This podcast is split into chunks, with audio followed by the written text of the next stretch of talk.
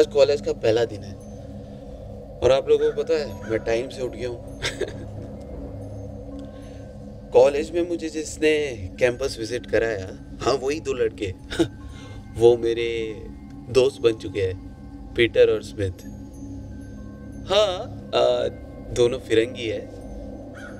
Peter जो है वो बाहर अमेरिका से लाइक यहाँ कनाडा से नहीं है और स्मिथ जो है वो यहाँ का लोकल है तो बाय द वे उन दोनों को इंडियन फ़ूड बहुत पसंद है। मैं हर वीकेंड उनके घर जाता हूँ और खास करके स्मिथ के घर बहुत मज़े करते हम लोग। बहुत मज़ा आता है। लाइक like, मुझे पसंद आ गया है कैनेडा लेकिन एक चीज़ मुझे अब भी डर आती है। जिस चीज़ के लिए मैं सबसे ज़्यादा एक्साइटेड था मेरा रूम। बहुत ही डरावनी जगह थी वो।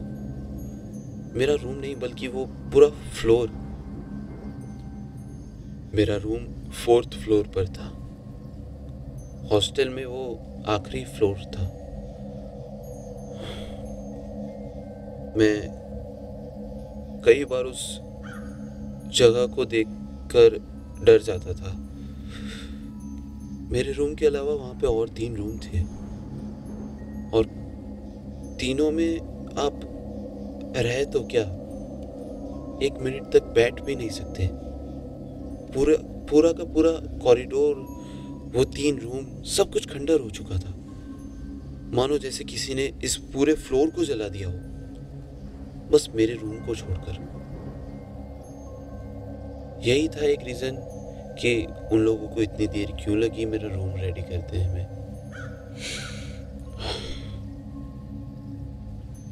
आज की रात मैं बाहर नहीं जा पाऊँगा। क्योंकि कल हमारे एग्ज़ाम शुरू हो रहे हैं। ठीक है। इस डरे हुए एहसास के साथ ही मैं अब पढ़ाई करने बैठ जाता हूँ। मैं अपने टेबल पे बैठा। मैंने अपने हाथ में किताब ली और बस मैं पढ़ाई करने जा ही रहा था कि तभी मुझे एक लड़की का आवाज़ आया। मैं डर गया।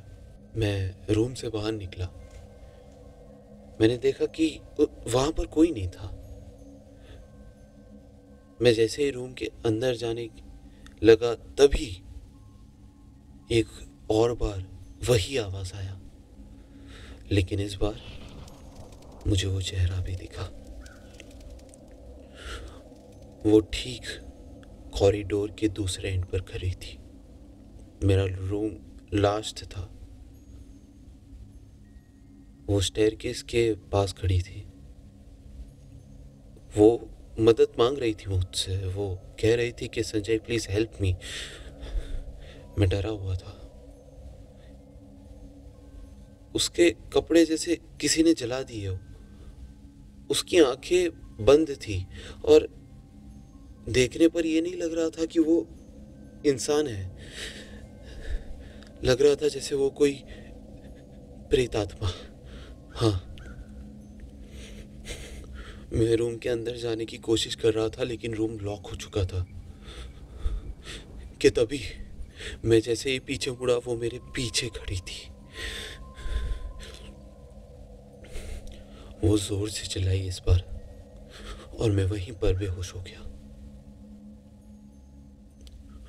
दूसरे दिन मैं अपने एग्ज़ाम मिस कर चुका था। स्मिथ और पीटर ठीक वहीं मेरे सामने अस्पताल में थे।